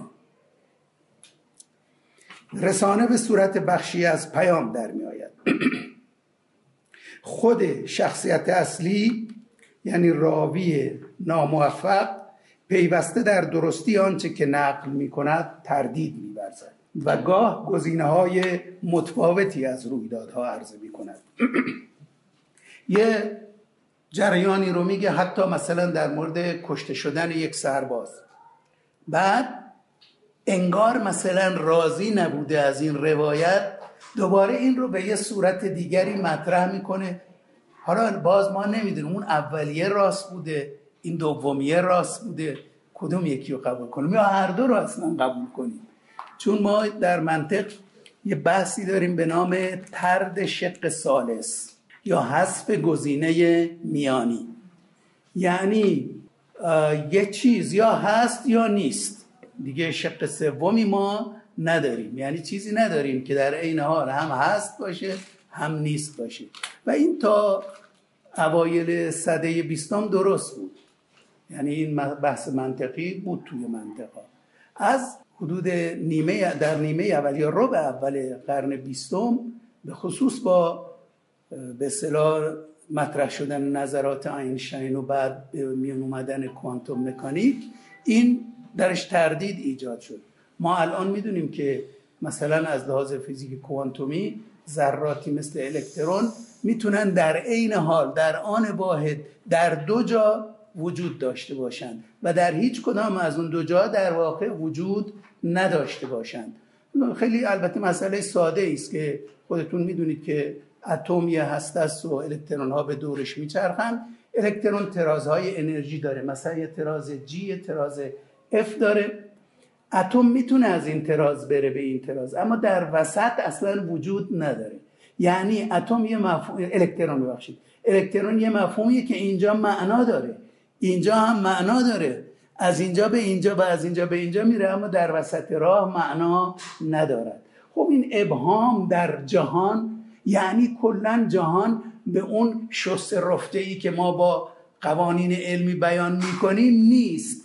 درسته ما خوابگردهایی هستیم که میگردیم مثل اون داستان فیل در تاریکی که جنبه هایی از هستی رو کشف کنیم.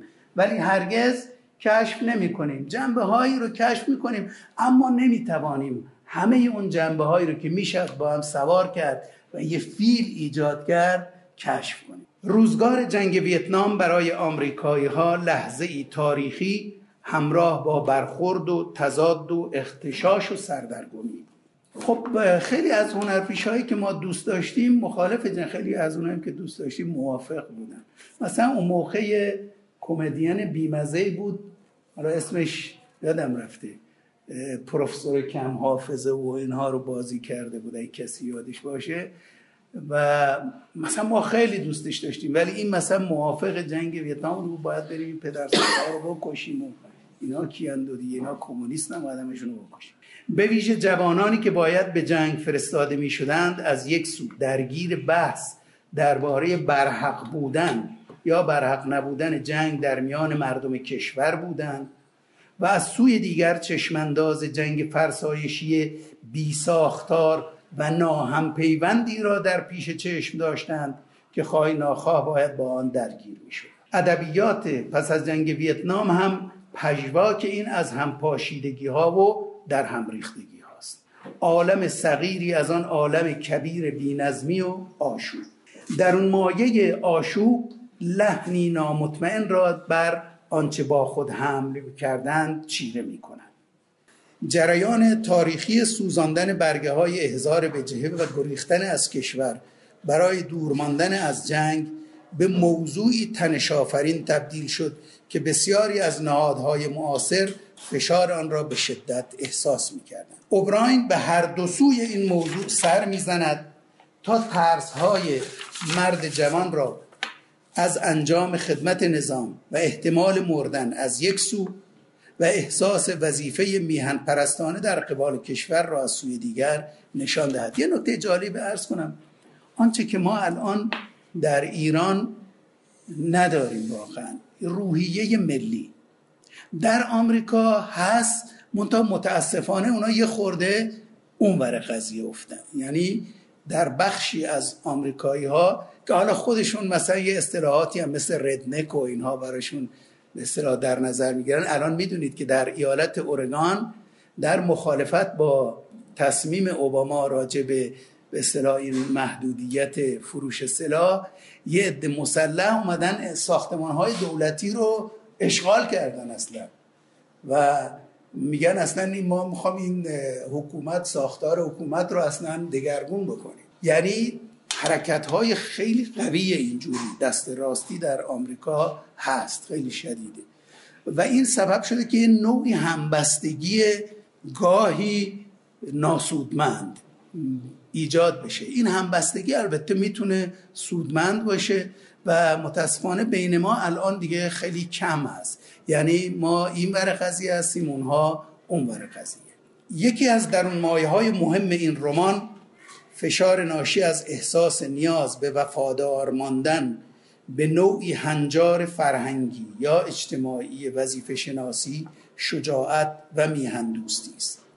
بحث درباره این موضوع که معمولا با عنوان jingoism از آن یاد می شود jingoism یعنی هواداری بی منطق و همینجوری مثل مثلا این پرسپولیس و استقلال هست و اصلا معلوم نیست چرا یکی استقلال رو به اصطلاح محبوبشه یکی پرسپولیس. دلیل منطقی براش نداریم. گاهی به هم هم میپرند و با هم دعوا هم می‌کنند اینم نوعی جینگویزم دیگه. در داستانهای جنگ ویتنام بارها پیش کشیده می شود خود من اون موقع یادم دیپلم گرفته بودم چند سالی. رفتم انجمن ایران آمریکا. خب معلمامون آمریکایی بودن. با همه این معلم های آمریکایی درگیر می شدیم راجع به این جنگ. نه ما دلیل منطق خب ما ما بچه هم بودیم. دلیل منطق خاصی داشتیم برای این مخالفتمون و نه اونا برای موافقت. ما با تعصب که شما امپریالیستید جهان خارید میاد مردم رو می‌کشید اصلا شما جهان گوشا هستید اینا. و اونا آقا این اومده اینا کمونیستن اینا نمی‌دونم خدا ناشناس اینا من آدم می‌کشن آدم ها رو میفرستن زیر تیغ مثل گوشت دمه توپ می‌کنن اینا ما نه خیر اینجور نیست و شما فلان اینا. همینجور بود. تو خود جامعه آمریکا همین بود. سال 1975 که من اونجا بودم باز بحث راجع به خمر سرخ بود اون موقع. که خب خوشبختانه اون موقع که ما اونجا بودیم مسئله خمر سرخ حل شد و خمر سرخ از کامبوج رفتن خب خمر سرخ هیچ کس نمی‌تونست تأیید کنه که کارهاشون رو. معهازا اینها در چارچوب یه متن فلسفی کارشون رو توجیه می‌کردن. چون بیشتر سربازانی که در ویتنام می جنگیدند زاده و پرورش یافته در روزگار پس از دو جنگ جهانی بودند و بسیاری از ارزش ها و معیارهای اخلاقی نسل پیشین یعنی کهن سربازان جنگ جهانی دوم را جذب کرده بودند. اما بسیاری از آنها هنگامی که به ویتنام رسیدند دریافتند که آنچه که می‌بینند با پیام ها و وعظهایی که در سالهای رشد و بالیدن در روزگار ریاست جمهوری کندی و گسترش جنگ سرد و آنها پذیرانده شده بود همخانی ندارد. جنبش های اجتماعی آشتی خواهی و پیدایش هیپیگری و هنر و موسیقی مقاومت در آمریکای دهه شست هم به آتش این سردرگمی ها دامن می‌زد. برجسته ترین نمونه های این فشار رو به فزونی جشنواره وودسکات در هزار وودستاک در 1969 برای پشتیبانی از آشتی و مخالفت با جنگ و نیز اعتراضهای خشونت آمیز ضد جنگ در گرد همایی یا بسا کنوانسیون کانونشن ملی دموکرات ها در شیکاگو در سال 1968 اوبراین خود و دیگر, خود و دیگر شخصیت های داستان را با تصویر پردازی های تأثیرگذاری چون رقص دختر نوجوان ویتنامی در میان ویرانه ها و جسدها یا شخصیت هنری دابینز که سرباز کارآمدی است در اندیشه کشیش شدن یا توصیف سربازی که به دست خود اوبراین کشته می شود یا معلوم نیست کشته می شود یا تحول عجیب رفتار مریم بل که ترجیح می دهم در اینجا توضیح درباره آن ندهم وارد این جدال می کند این یکی از بازی که از درخشان ترین صحنه های کتابه جریان از این قراره. یک کمی حالا توضیح بده که یکی از این سربازا یواشکی گرفرندش رو با هواپیما میاره تو پاسگاهی که هستن. چون پاسگاه اینا یه جای دور افتاده ای بوده خیلی نظارت روش نبوده. بعد اینا دو تیپ بودن. یه عده به همین مثلا دانشجوهای دانشگاه رفته و اینها که فرستاده بودنشون خدمت نظام وظیفه. کنارشون به اصطلاح گروه کلاه سبز ها بودن. کلاه سبز ها کسانی بودند که برای شرایط بسیار سخت و غیر انسانی تربیت شده بودند. که در ایران هم ما داشتیم. ما اسمش یادم نیست. یک گروهی درست کرده بودن که من با یکیشون اتفاقا هم خونه شده بودم. اینا میفرست میبردنشون تو بیابون ولشون می‌کردن. باید هیچی غذا و آب و اینها نمی‌دادن. اینا باید مثلا اقرب بخورند موش بخورند سوسمار بخورند و خودشون رو خلاصه اداره کنند دو سه روز تو بیابون و بعد می اومدن جمعشون می‌کردن. این کلاه سبز ها آدم هایی بودن. برای این جور چیزها به تربیت شده بودن. این دختر بعد جذب این کلاه سبز ها میشه و دچار یه تحول و استحاله عجیب و غریب فیزیکی و روحی میشه که من کمتر نمونه شد توی رمان ها داستان ها دیدم. خب والا توصیفی حالا اندامش زیبا بوده و به هر حال دختر جوان آمریکایی آمریکایی ها خیلی هم مته به خشخاش برای خوشگلی نمی‌ذارن. آره. مثل ما نیستن میاد چشمش اینجور دماغشون اوبراین به خوانندگان فرصت می‌دهد. تا جانبدارانه در این بحث ها وارد شوند. ولی همواره به آنها هشدار می‌دهد که برداشت هایشان بیش از آن که حاصل معنایی نهفته در سرشت داستان های جنگ باشد برخواسته از ذهنیت خود آنهاست.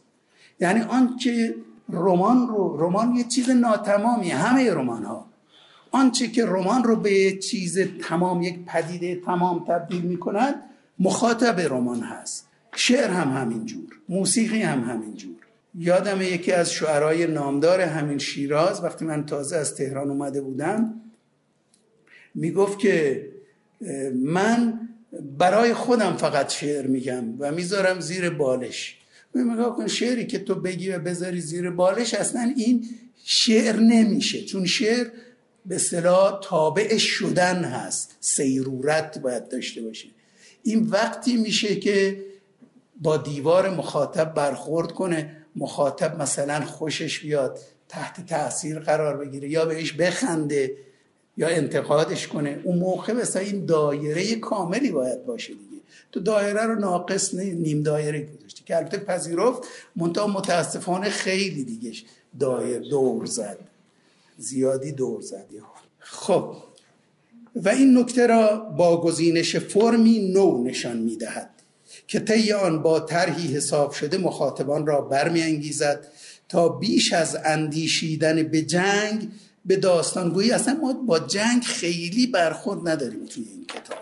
یا دقیقتر بگوییم به داستان خانی بیاندیشند. فصل سخن گفتن از شجاعت در صورت ظاهر خود روایتی سنتی است. درباره دشواری هایی که سربازان از جنگ برگشته در هماهنگ شدن با زندگی شهری و غیر جنگی با آنها دست و پنجه نرم می‌کنن چون آهنگ خودکشی در میان سربازان برگشته از جنگ ویتنام خیلی بالا بود. ولی در جرفا روایتی است به سبک گفتمان آزاد غیر مستقیم که در آن آگاهی هایی درباره نورمن باکر عرضه می شود که ظاهرا موثق به نظر می آید ولی فصل بعد با عنوان یادداشت ها چگونگی نوشته شدن سرگذشت باکر در استودیوی نویسندگی اوبراین آشکار می کند که این آگاهی ها آمیزه ای هستند از روایت های واقعی و برساخته و انگیزه ای برای چالش خواننده با موضوع داوری درباره بایدها و نبایدهای داستانگو. آیا داستان باید عملی و واقعی باشد تا خواننده آن را باور کند. و اصلا لازم است که خواننده داستان را باور کند. آیا داستانی که سر تا پا خیالی است مثلا دلبر سونترابونگ که یه فصل از کتاب هست دارای ارزش است؟ باید باور شود. هر گونه تمایز میان واقعیت و داستان یا خیال جای بحث دارد.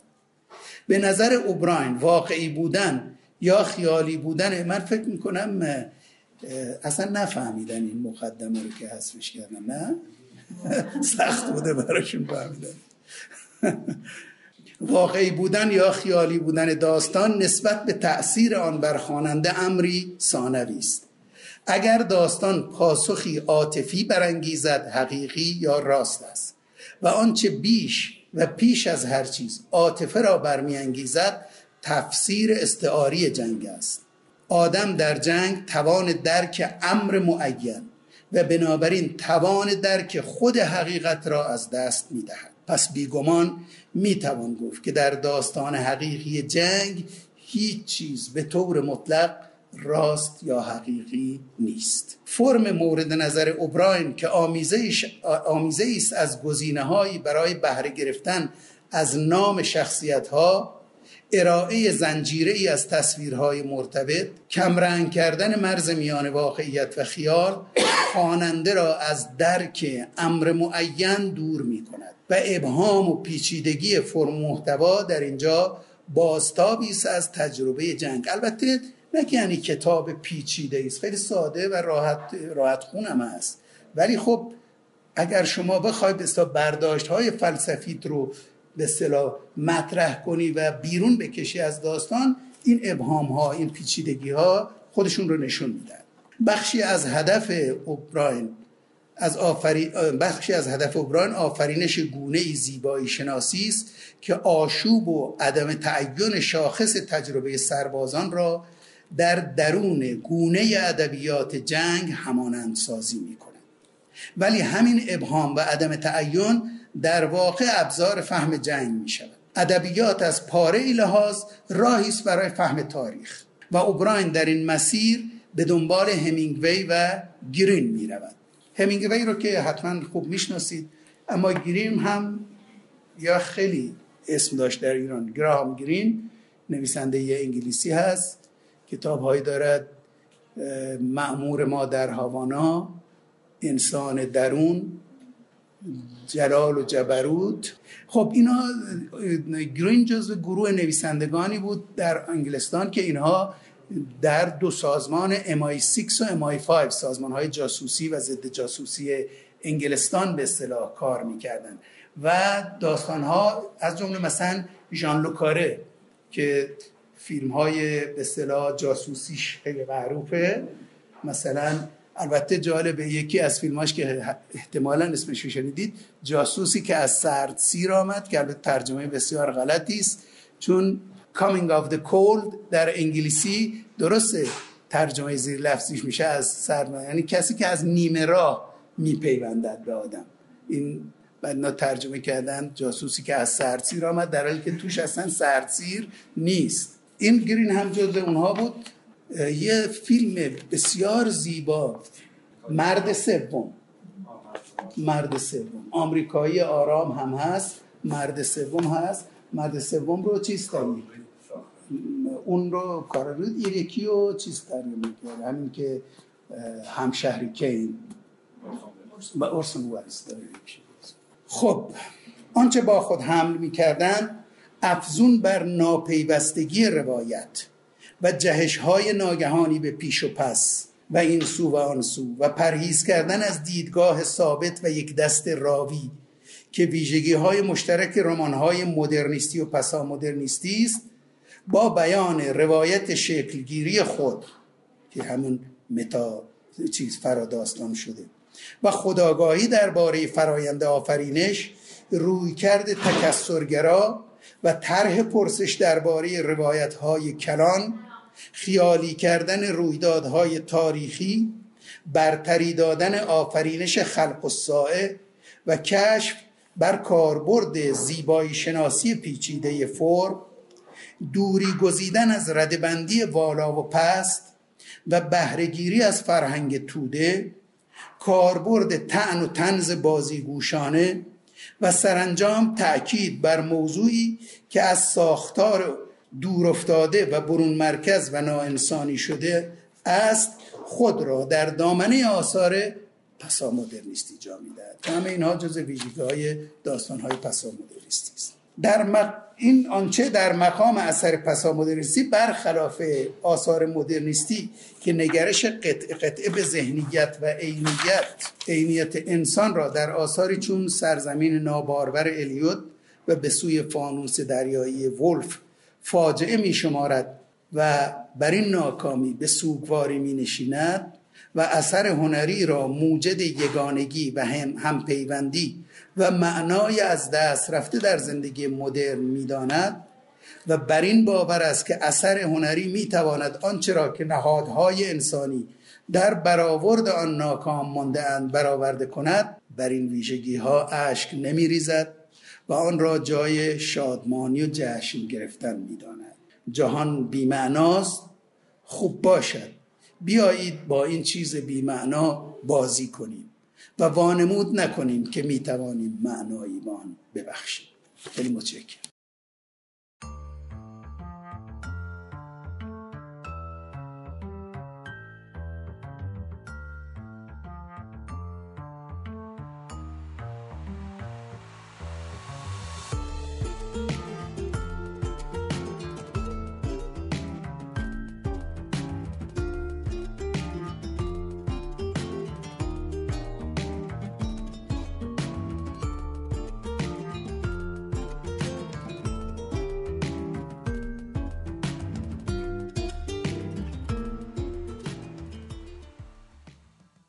سماک تلاشی است برای آموزش های ادبی و کاربردی. گر به جویم پر نمانم زیر خاک. بر امید رفتن راه سماک. گروه علمی آموزشی سماک را از طریق وبسایت samak.ca دنبال کنید. سماک S A M A A K.ca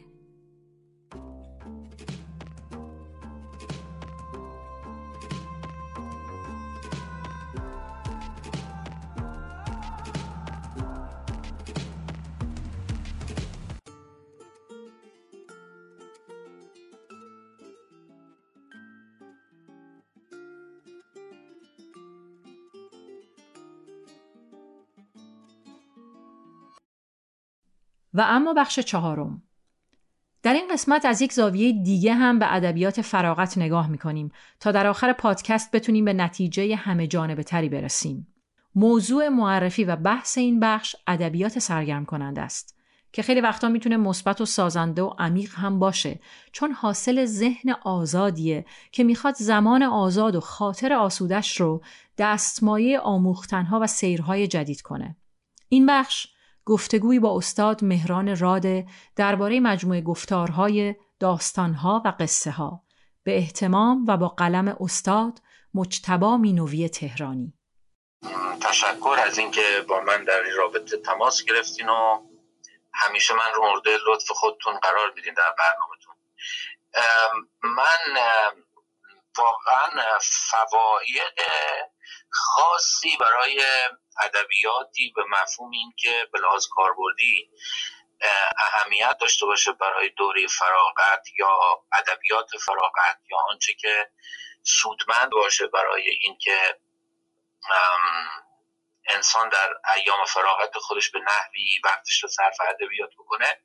هیچ فکر نکردم به این قضیه و مطالعه نکردم در عرصه جهانی احتمالا تحقیقاتی شاید توی زمینه شده باشه. و شما خودتون متخصصتر از من هستین. ولی در باب این که در ادبیات ما در پیشینه ادبیات ما آیا این مقوله بوده یا نبوده به نظرم وجود اصطلاحاتی مثل کشکول مثل سفینه و مثل جونگ نشون میده که ما یک سری متن تولید می‌کردیم همیشه در ادبیاتمون برای اینکه این متن ها در واقع مورد استفاده های نه رسمی نه مشخص و از پیش تعیین شده بلکه برای فرصت هایی که انسان ها می‌خوان فراغتی داشته باشن و نمی‌دونن به کجا مراجعه بکنن به چی مراجعه بکنن این در اختیار باشه.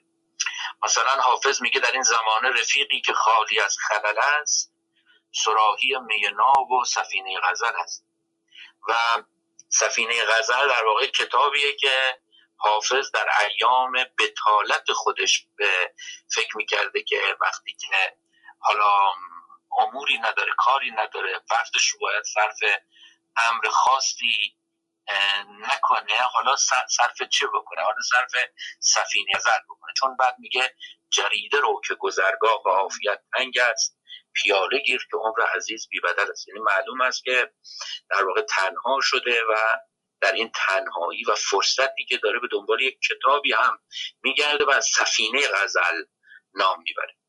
و از آنجا که این سفینه اسمش سفینه هست معلومه که به هر حال اونهایی که چنین نامگذاری کردن به دنبال مفهوم کشتی بودن. چون بعدها هم واژه جنگی که از هندی آمد و جایگزین سفینه شد اون هم به معنی کشتی هست. و این تصور وجود داشته که یک آدمهایی جهانگردن دنیا دیدن با کشتی به جاهای دور و درازی رفتن و اینها تجربه هایی دارن که اون تجربه ها ممکنه که در یک کتاب خاصی با یه هدف خاصی با یه برنامه خاصی تدوین نشده باشه. ولی می‌تونن اون تجربه ها و دریافت ها چیزهای عجیب غریبی باشن که وقتی که ما توی فرصتی به سراغ اونها میریم مواجه بشیم با یه گنجی با جواهرات مختلفی که از گوش و, جا... گوش و زاویه های مختلف دنیا جمع آوری شدن برای یه نورد همچنین اگر به کلمه کشکول توجه کنیم که باز نام بعضی از کتاب بوده که برای همین منظور نوشته می شده اونجا هم باز ما با این مسئله مواجهیم. یعنی یک درویش رهگذری که یک ثبات و قرار و سکونی نداره یک ظرفی به کول خودش آویزون کرده به نام کشکول و از هر خانه و بازاری و برزنی یه توفه جمع کرده و در این میریزه. حالا از نقل و نبات بگیرید تا آجیل و تنقلات دیگه. و حالا کتابی بر این منوال درست بشه که هر چیزی رو که ما در جاهای مختلف کسب کردیم و ممکن است برای یه سرزمین دیگه این نوباوه و تازه باشه و شنیده و دیده نشده باشه ما در این کتابمون جمع بکنیم. از شعر از داستان از حکایت و نکات مختلف. پس بنابراین این در ادبیات ما سابقه داره. با وجود گرانی کاغذ با وجود اینکه معمولا ادبیات ما رسیده بوده به اون حدی که در واقع کتاب های مهم توسط شاهان و دربارها و خوانین و محافلی که یک سرمایه داشتن اینها سفارش داده می شدن کاغذ اینها تأمین می شده مرکب اینها تأمین می شده حقوق داده می شده به منشی ها و اینها قرار نبوده که وقتشون صرف امور دیگری بکنن و به هر حال در کنار این داشته یک کتابهایی به وجود می اومده که طرف آن چیزهایی رو که دلش می‌خواسته یک گوشه ای جمع کنه و نگهداره رو در اینها بریزه و اینها رو ثبت و ضبط بکنه و برای آیندگان بگذاره. همین نکته به ما میگه که در واقع نگاهی در ادبیات ما به امر فراغت و امر لحظاتی که ما از یک چارچوب خاصی خارج میشیم وجود داشته. و فکر می‌کنم تو دوره مدرن ما هم این مسئله به همین شکل بین نویسندگان عصر حاضر ما هم هست. اگر اگر بخوام در این رابطه مثالی بزنم به نظرم قصه ها و داستان های آقای مشتبه مینوی یا چشمه روشن آقای غلامسن یوسفی نمونه های خیلی خوبی هستن.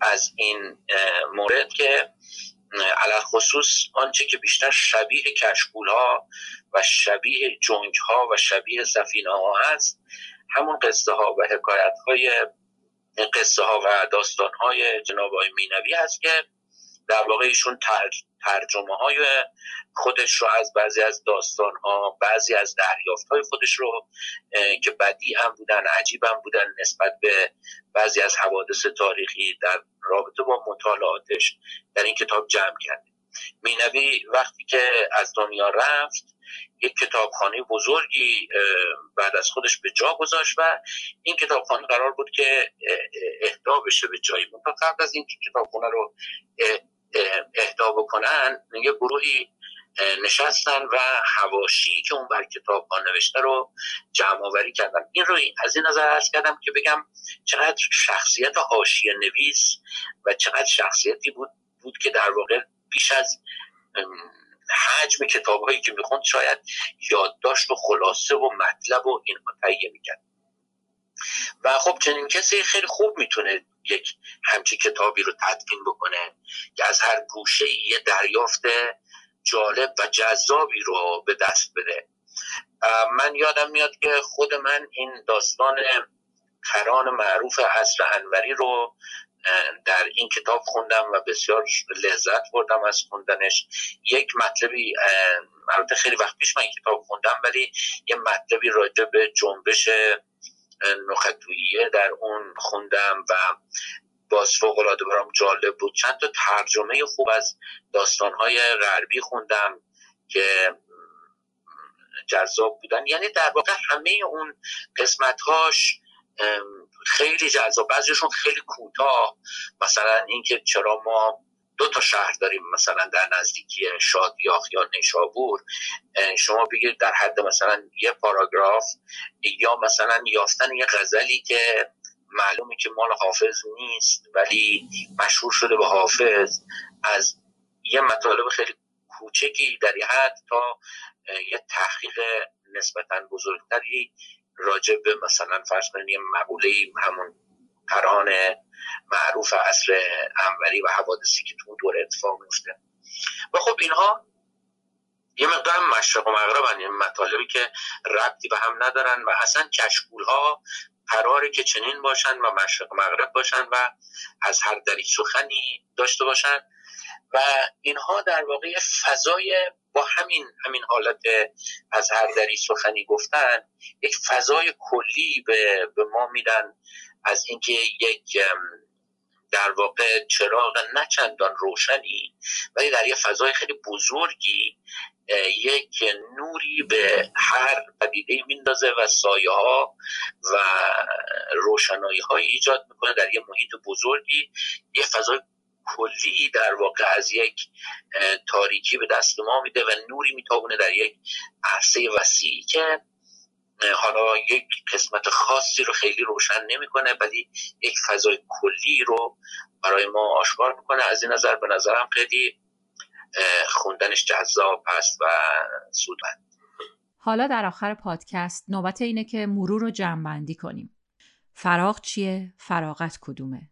و جای ادبیات در ترکیب ادبیات فراغت کجاست؟ این مجموعه پرسشی بود که در این شماره سماک به دنبال بررسیش بود تا تصویر روشنتر و درخور تعملتری از ادبیات فراغت عرضه کنه مسیری که با مراجعه به فرهنگ لغتهای طیفی از دورترین معنا آغاز شد و به آشناترین معنا رسید که همون ادبیات سرگرم کننده است من که شخصا از توضیحات جناب را درباره پیشینه این نوع ادبی در کشکول ها و سفینه ها لذت بردم. امیدوارم شما هم حاصل کار رو دوست داشته باشید. لطفا برامون در شبکه های اجتماعی نظرتون رو بنویسید. همین که آیا این طیف بندی و دستبندی تونست کمک کنه نگاهی عمیقتر به این مقوله داشته باشید و همین که آیا کتاب های معرفی شده رو پسندیدید یا نه. راستی می‌دونید که مثل همیشه لینک همه متنها و محتواهای تکمیلی توی تلگرام پادکست منتشر میشه. دیگه اینکه باید تشکر کنم از همه عزیزانی که با همراهیشون به قنای محتوای این شماره کمک کردن و همینطور از شمایی که سماک رو گوش می‌دید حمایت می‌کنید و به دوستاتون معرفی می‌کنید. تجربه جالبی بود که تونستم در این شماره در خدمتتون باشم و خودم هم با این مبحث و با این کتابا عمیقتر آشنا شدم. امیدوارم تا اپیزود بعد ورقی به این کتابا زده باشید. چون گذشته از رنگین و شیرین کردن فراغت خوندن کتاب های مثل کار اوبراین با این سایه جنگی که متاسفانه ملتمون رو رها نمی‌کنه اهمیت مضاعفی هم پیدا می‌کنه. تا یادمون نره که جنگ چه هیولای ترسناکیه. تا سماک بعد اندوهمون کم و بزم کتابمون به راه.